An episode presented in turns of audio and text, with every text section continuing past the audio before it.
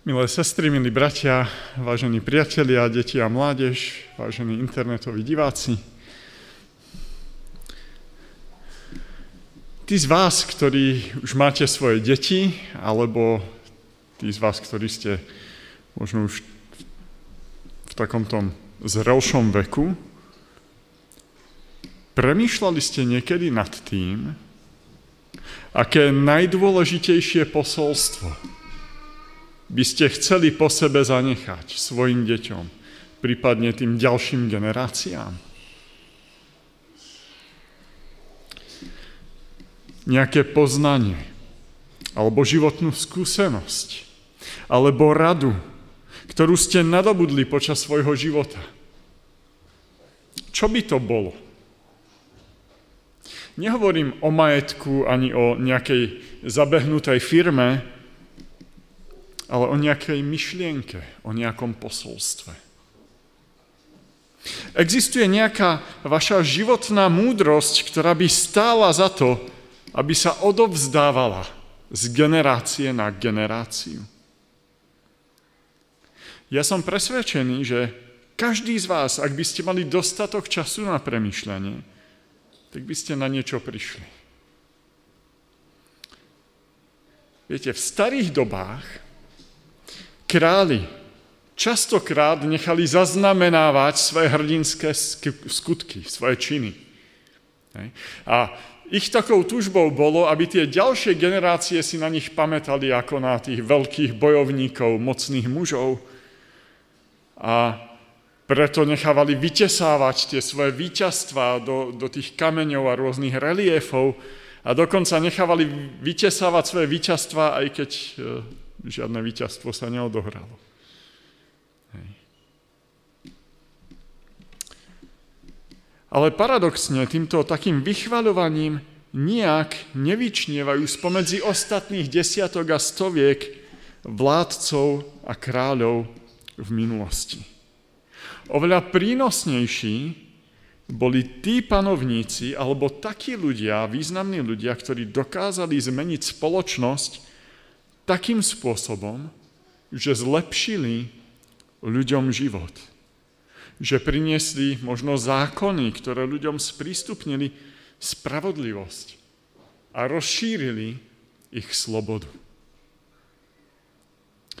V Biblii máme jeden dokument, ktorý je tak dôležitý, že bolo o ňom povedané, že ho pán Boh, sám pán Boh, vyril svojim prstom do kameňa. Biblické desatoro je jedným z najznámejších textov na svete.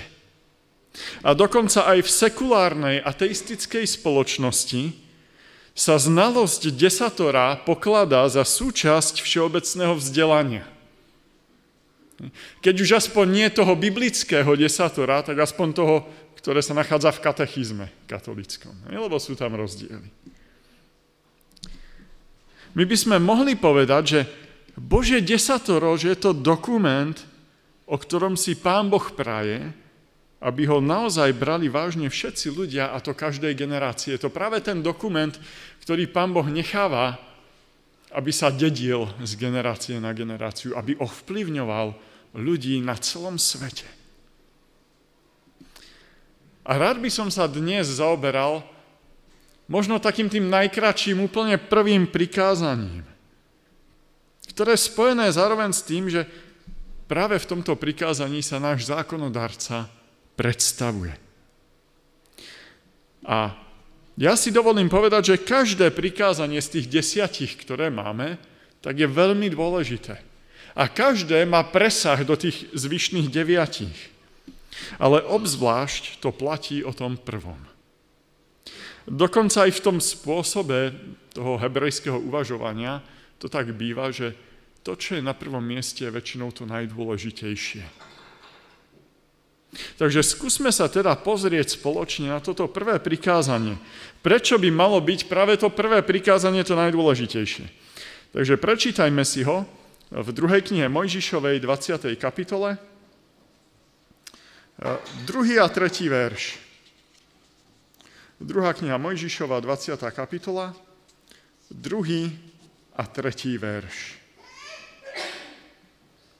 Ja som hospodin tvoj Boh, ktorý som ťa vyviedol z Egypta, z domu otrokov. Nebudeš mať iných bohov okrem mňa.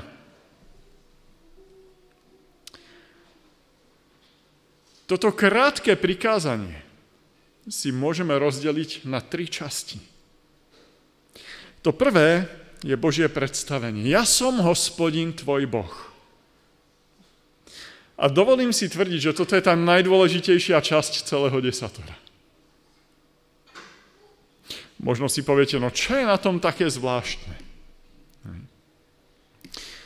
Pozrime sa najskôr na to slovo hospodin. To slovo v tom znení, ako ho máme v našich Bibliách, pochádza z staroslovenčiny a bolo to vlastne gospodin. A znamená to hospodár, alebo pán domu. Alebo ten význam môže byť ešte aj ochranca rodiny. I toto všetko to slovo v sebe zahrňa. Vo všeobecnosti sa dá tento termín nahradiť slovom pán. Ale my máme to privilegium v Slovenčine, že nemusíme Pánu Bohu hovoriť iba pán, hej, pretože to je také už zovšeobecnené slovo. Hej? Pán je kde kto. Hej? Už len v takom tom spoločenskom styku sa oslovujeme pán a pani. Ale hospodin, to je starý výraz, ktorý sa už bežne nepoužíva a používa sa iba pre pána Boha. Takže je to skvelé, že niečo také máme. Hebrejský ekvivalent toho slova hospodin je Adonaj. A znamená panovník, pán, hospodin. Je to vlastne to isté. Skutočnosť je ale taká, že ak by sme sa pozreli do tej hebrejskej Biblie a pozreli sa na to prikázanie, tak tam nikde to slovo Adonaj nenájdeme. Ale nájdeme tam úplne niečo iné, nájdeme tam slovo, ktoré sa skladá zo štyroch, štyroch písmen. JHVH alebo Jahve. A práve toto slovo Židia, židovský národ, nikdy z úcty voči Pánu Bohu nevyslovovali. A vždy, keď ho v tej Biblii mali, tak oni namiesto toho Jahve povedali Adonaj. Hospodin, Pán. Toto Božie meno my ho poznáme vo všeobecnosti v takomto význame som, ktorý som. Hej, keď sa pán Boh predstavuje Mojžišovi v horiacom kríku. Ale ani to nie je tak úplne presné, pretože tá veta som, ktorý som, tak v hebrejčine neznie Jahve, ale znie Ehje, Ašer, Ehje. Je to niečo trošku iné. A my v podstate nepoznáme úplne presne význam mena JHVH. Ale napriek tomu by som chcel dať do pozornosti preklad, ktorý ja už som to možno v iných príležitostiach spomínal. Ale je to preklad, ktorý je pre mňa veľmi blízky, preklad profesora Jana Hellera, ktorý hovorí, som ten, ktorý je s tebou všade tam, kde si, a to zo svojej vlastnej iniciatívy. Takýmto spôsobom vykladá Božie meno. Som ten, ktorý je všade s tebou tam, kde si. A to z mojej vlastnej iniciatívy. Nádherné. Samotné Božie meno má pre nás veľmi dôležitý a povzbudzujúci odkaz. Ako vieme, mená v starovekom Izraeli obsahovali charakteristiku človeka, ktorý toto meno nosil. A rovnako aj Pán Boh sa nám predstavuje stručnou charakteristikou o tom, kto je. Pán Boh sa nám predstavuje ako osobný Boh, ktorý túži byť človeku blízko.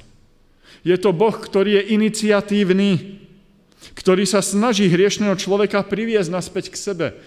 Mali sme to konec koncov aj v úlohách na tento týždeň. Vlastne tá, tá otázka v zahrade Eden, ktorá tam bola, Adam, kde si? Tak ona vyjadruje túto Božiu túžbu, kedy Pán Boh prichádza za človekom, ktorý od Neho odišiel. Za hriešným človekom. A celé desatoro odzrkadľuje túto Božiu snahu priviesť poblúdeného človeka naspäť domov. Celá Biblia popisuje Boží plán na záchranu hriešného ľudstva.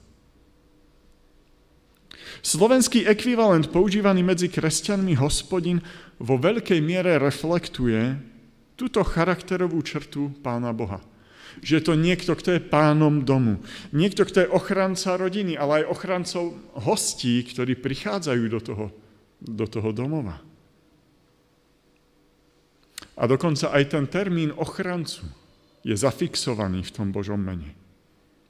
Pretože tie štyri písmenka, z ktorých sa to Božie meno skláda, oni majú špeciálny názov tieto písmenka.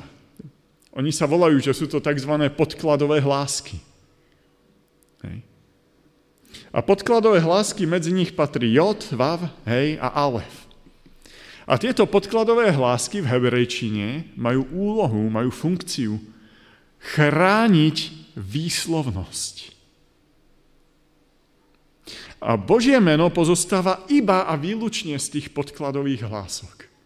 Takže ono zase to ako keby ukazuje, že vlastne to Božie meno je zostavené z písmenok, ktoré majú funkciu chrániť.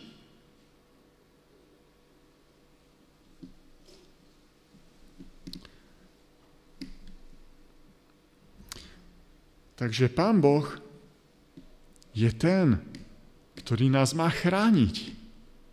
On je ochranca. Vždy, keď teda budeme vidieť v Biblii to meno hospodín, skúsme si uvedomiť, že to je Boh, ktorý je všade zo svojej vlastnej iniciatívy, všade tam, kde sa nachádzate vy. A to preto, aby vás chránil. A to preto, aby vás chránil jednak pred tým nepriateľom, ktorý je vonku, ale aj pred tým nepriateľom, ktorý je možno ešte niekedy zákernejší, ktorý sa ukrýva niekde hlboko v nás.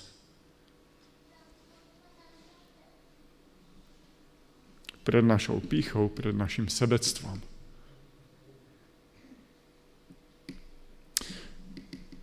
Desatoro nenapísal Mojžiš, ale napísal ho Pán Boh svojim vlastným prstom. A každý zákon nám napovie niečo o tom zákonodarcovi. Desatoro bolo napísané preto, aby nás priviedlo k Bohu. Hej, to máme, poznáme tú funkciu zrkadla.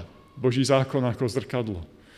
Do zrkadla, keď sa pozrieme, tak vidíme všetky tie nedokonalosti, hej, aby sme sa mohli trošku upraviť, než vyjdeme medzi ľudí.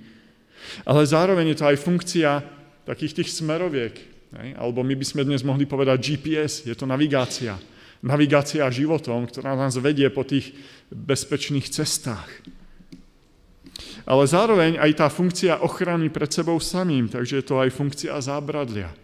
Toho, že niekedy sa dostávame až na okraj, na hranu a práve ten Boží zákon slúži na to, aby sme neprepadli cez okraj. I nás má chrániť. Tu ale to Božie predstavenie sa nekončí. Pán Boh je nielen blízkym, osobným Bohom, je to zároveň majestátny Boh, je to vládca, je to stvoriteľ celého vesmíru, neba aj zeme. Je to Boh, ktorý je blízky, ale zároveň Boh, ktorý je vzdialený. Boh, ktorého môžeme poznávať, ale zároveň nikdy nespoznateľný. Boh, ktorého môžeme v podstate nahmatať kdekoľvek sme, ale Boh, ktorý je neviditeľný.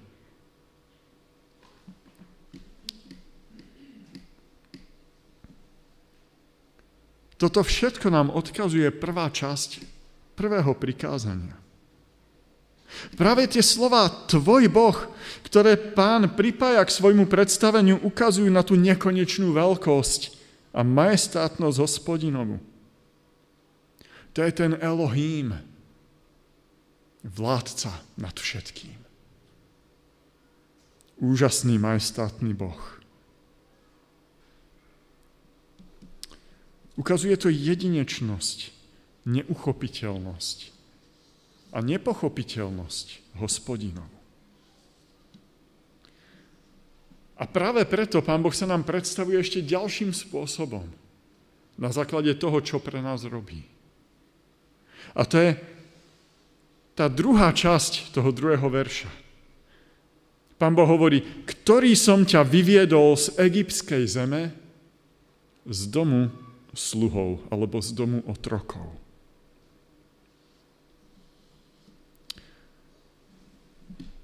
V slovenských prekladoch máme to slovo vyviesť v minulom čase. Hebrejčina ale časy nepozná. Pre tých prekladateľov je to samozrejme zrozumiteľnejšie, hej? pretože sa jedná o nejakú udalosť, ktorá sa kedysi stala. Že pán Boh niekedy v histórii zasiahol do života izraelského národa tak, že ho vyťahol z egyptského otroctva. Ale my dnes to nemusíme čítať ako nejaký pohľad do minulosti. My to môžeme čítať úplne kľudne aj v prítomnosti. Ja som hospodin tvoj Boh, ktorý ťa vyvádzam z Egypta, z domu otrokov. My vieme, že Božie desatoro je dané každému človeku a nebolo určené iba pre izraelský národ. Preto aj vyvádzanie z egyptskej zeme neznamená len tú konkrétnu udalosť, ktorá sa stala kedysi dávno a dotýka sa iba izraelského národa. Samotný Egypt predstavuje cudzinu, miesto utrpenia, miesto, kde je doma hriech. Egypt aj svojou polohou predstavuje podsvetie, stav smrti. Keď idete a putujete z Jeruzalema, z Izraela do Egypta, tak idete z hôr do nížiny. Vy zostupujete dole, ako keby do podsvetia. Naopak, keď vychádzate z Egypta a idete do Izraela, tak vystupujete hore, akoby k Pánu Bohu. Egypt je krajina, ktorá je závislá od požehnaní, ktoré plynú z dola, Hej. Úrodnosť Egypta je založená na záplavách rieky Níl. V Izraeli, aby sa urodilo, aby mali ľudia čo jesť, tak sú závislí na požehnaní z hora. Aby pršalo. Spomente si na proroka Eliáša. Hej. Tri, tri roky nepršalo a bol obrovský problém. Nastal hlad v zemi. Hej. To všetko ako keby ukazuje, hej, že Egypt nie je len nejaká zemepisná destinácia, ona ono to hovorí niečo viac.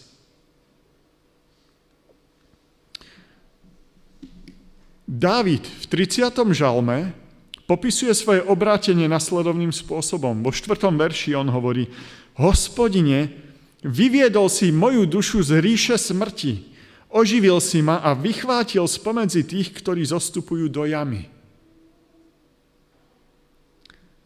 Egypt je ako ríša smrti. Tam bol ten veľký kult mŕtvych. Spolu s knihou mŕtvych a všetko okolo toho, čo je. David popisuje svoje obrátenie ako vyvedenie duše, teda ducha aj tela z ríše smrti. On používa slovesa ako vyviezť, vychvátiť, oživiť. Keď boli Izraeliti otrokmi v Egypte, už nebolo horšieho statusu pre Boží ľud, pretože boli v podstate v krajine toho podsvetia, v tom Šeoli, ale zároveň oni tam boli ešte ako otroci. To znamená, to bol ten najnižší spoločenský stupeň. A je to porovnateľné so smrťou. Oni boli hospodinom vychvátení z faraónových rúk. Izrael bol v Egypte mŕtvý, alebo tým, že ho vyviedol von, tak ho oživil, vzkriesil k životu skriesil svoj národ k životu. A podobne je na tom každý človek, ktorý žije bez Boha. Pretože človek, ktorý žije bez Boha, rovná sa, že ten človek je vo svojej podstate mŕtvý. Aj keď sa hýbe, rozpráva a nám sa zdá, že žije. Apoštol Pavol hovoril v rovnakom duchu v liste Rímanom v 8. kapitole 10. a 11. verš. Ale ak je Kristus vo vás, Vtedy je síce telo mŕtvé pre hriech, ale duch je život pre spravodlivosť. A jestli duch toho, ktorý vzkriesil Ježiša z mŕtvych, prebýva vo vás, tak tedy ten, ktorý vzkriesil Krista Ježiša z mŕtvych, oživí aj vaše smrteľné tela skrze svojho ducha, ktorý prebýva vo vás. My všetci sme boli mŕtvi. Narodili sme sa do otroctva hriechu. Narodili sme sa ako otroci v Egypte. Ale hospodin nás vyvádza zo smrti do života. A preto Boh má na nás právo. My mu patríme. Je našim stvoriteľom, ale je aj našim vykupiteľom. Sme Božím ľuďom a patríme mu. A až ako tretie prichádza Božie očakávanie. V treťom verši. Nebudeš mať iných bohov okrem mňa. Alebo ako píše Roháček, nebudeš mať iných bohov predo mnou. Je tu zaujímavá postupnosť. V prvom rade sa pán Boh človeku predstaví, povie mu, kto je a aký je. Aký má vzťah k človeku. Po druhé, pán Boh človeka zachraňuje pred smrťou, ktorá je tu ako dôsledok hriechu. A až nakoniec Boh kladie na človeka svoju požiadavku. Ľudia častokrát túto postupnosť prevracajú a myslia si, že najskôr sami musia niečo urobiť pre Boha, aby mohol Boh niečo urobiť pre nich. A k tomu, kto je Pán Boh a aký je, sa už častokrát ani nedostanú. Pamätajme si, Pán Boh najskôr Izrael vyviedol z otroctva. A až potom im dal zákon. A prečo je to tak? Lebo Izrael by v egyptskom otroctve nebol schopný ten zákon plniť. Ono to nejde. V Egypte nemohli uctievať pravého Boha. Boli nútení uctievať faraóna a tých egyptských bohov. Nemohli si dovoliť vyhradiť sobotný odpočinok Bohu, pretože museli pre egyptianov pracovať. Bez vyvedenia z Egypta by Izraeliti nemohli ani pomyslieť na zachovávanie nejakého Božieho zákona. A v našom živote je to veľmi podobné. Nie sme schopní plniť Boží zákon bez toho, aby sme už predtým neboli spasení, neboli zachránení, neboli vyvedení z toho otroctva, v ktorom sme, v ktorom sme sa narodili. Pán Boh nás najskôr musí spasiť. Vyviesť z Egypta, priviesť zo smrti do života aby nám potom mohol predostrieť svoje požiadavky. Najväčší satanov klam je, že sa snaží človeka presvedčiť, že na to, aby človek mohol prísť k Bohu, musí najprv perfektne zachovávať všetky prikázania.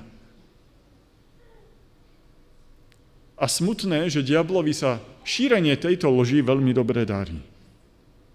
Ak by to bola pravda a človek by mohol k Bohu prísť len s tou perfektnou spravodlivosťou, kedy by to bolo? Nestalo by sa tak nikdy. A o to diablovi ide, aby človek nikdy nešiel k Bohu. Aby sa nikdy nerozhodol ísť k Pánu Bohu, vrátiť sa naspäť. Pretože diabol vie, že ak človek príde k Bohu, tak Boh človeka zachráni. Boh človeka mení. Boh človeka premieňa, zdokonaluje. Je to jeho dielo. Ako teda znie tá Božia požiadavka pre človeka? Nebudeš mať iných bohov predo mnou. A za týmto prikázaním sa naozaj ukrýva tých zvyšných 9. Prvé prikázanie sa dotýka ľudských hodnôt. Pán Boh chce, aby bol pre človeka on na prvom mieste. Nikto a nič nemá byť pred hospodinom. Pán Boh má človeka na prvom mieste. A to isté chce od nás, aby sme mali my jeho. Pretože Boh tak miloval svet, že dal svojho jednorodeného syna, aby nikto, kto v Neho verí, nezahynul, ale mal väčší život. Pán Boh nás má na prvom mieste. A od nás očakáva to isté, že urobíme voči Nemu. Ak bude mať človek Boha vo svojom živote na prvom mieste, potom si nebude vytvárať žiadne modly, aby sa im kláňal. Nebude si robiť posmech z Božieho mena, ani nebude Božie meno používať neadekvátnym spôsobom. Nebude ctiť Boha v iný deň, než ktorý si Pán Boh vyvolil. Ak má človek na prvom mieste Boha, svojho nebeského Otca, potom si bude ctiť aj svojich pozemských rodičov.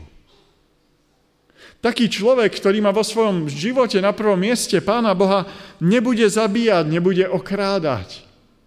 Nebude ani sexuálne ponižovať ľudí, ktorí sú pre Pána Boha tak dôležití.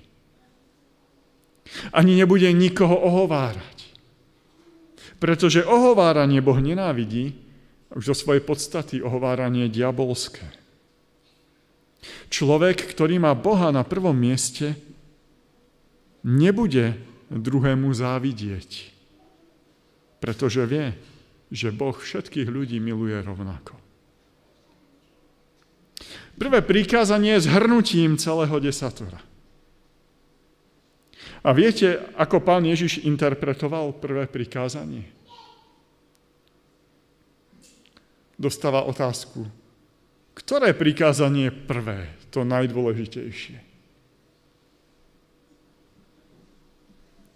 A Ježiš hovorí, milovať budeš pána svojho Boha celým srdcom, celou dušou, celou silou a svojho blížneho ako samého seba. Ježiš cituje prikázanie lásky.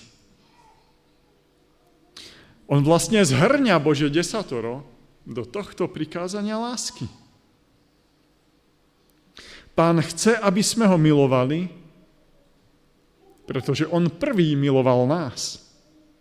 Pán zároveň hovorí, aby sme milovali aj seba samých, ale rovnakou láskou máme milovať aj ostatných ľudí. Boží zákon nám dokáže veľmi veľa povedať o Bohu. Pán Boh sa skrze tento svoj zákon predstavuje. Hovorí o tom, aký má vzťah k človeku a zároveň desatoro je aj zaslúbením pre človeka, že ak bude hľadať hospodina, ak bude túžiť po plnohodnotnom hlbokom vzťahu s Ježišom Kristom, tak Duch Svetý spôsobí to, že budeme podľa toho zákona žiť. Takže ak sme si ho pred chvíľou, ten zákon, preložili v tom prítomnom čase, my si ho môžeme preložiť aj ako v budúcom čase. A môžeme povedať a môžeme sa pozerať na Boží zákon ako na zasľúbenie. Ak ty sa rozhodneš, že sa dáš mnou vyviesť z Egypta, tak ja spôsobím to, že nebudeš mať iných bohov okrem mňa. Nebudeš si robiť modly. Nebudeš brať Božie meno nadarmo budeš si pamätať na deň sobotného odpočinku.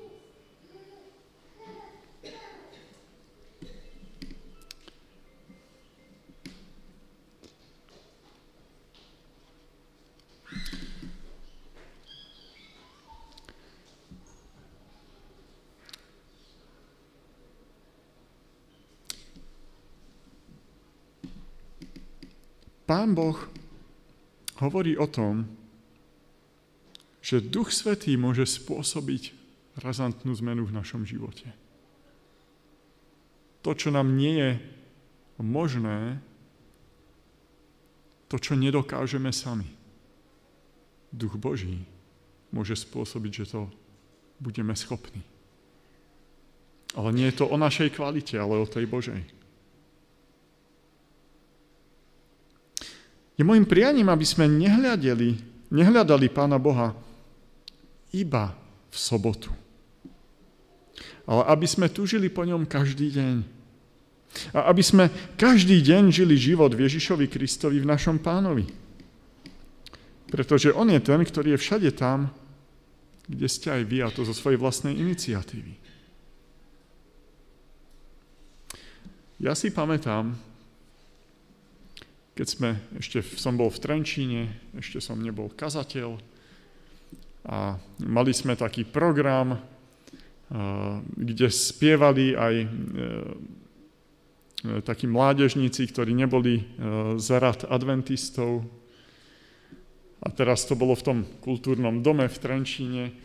A jedno z tých dievčat, ona mala predstavovať na začiatku, hej, povedať taký ten úvod do toho celého programu, spomínala tam tých sponzorov a kto sa na tom všetkom podielal. A potom tak veľmi milo povedala, a zároveň je to pod záštitou cirkvi, adventistov 7 dní. Nepovedala 7 dňa, ale 7 dní. Ona sa pomýlila, ale mne sa to veľmi páči. Hej. Pretože my máme byť tí, ktorí očakávajú Ježiša Krista každý deň. Každý deň v týždni, nielen ten 7. Každý deň.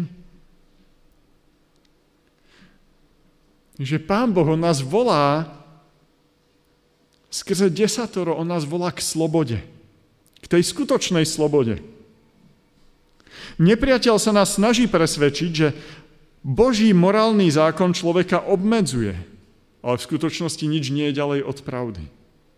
Desatoro je návod na slobodný život, ktorý žijeme v súlade s tým, ktorý nás stvoril. Len vďaka morálnej integrite si dokážeme zachovať celkové zdravie. A náš život budeme môcť žiť naplno. Boh nás svojim desatorom volá z otroctva na slobodu. Chopme sa tohto hlasu a dajme Pána Boha vo svojom živote na prvé miesto. Amen.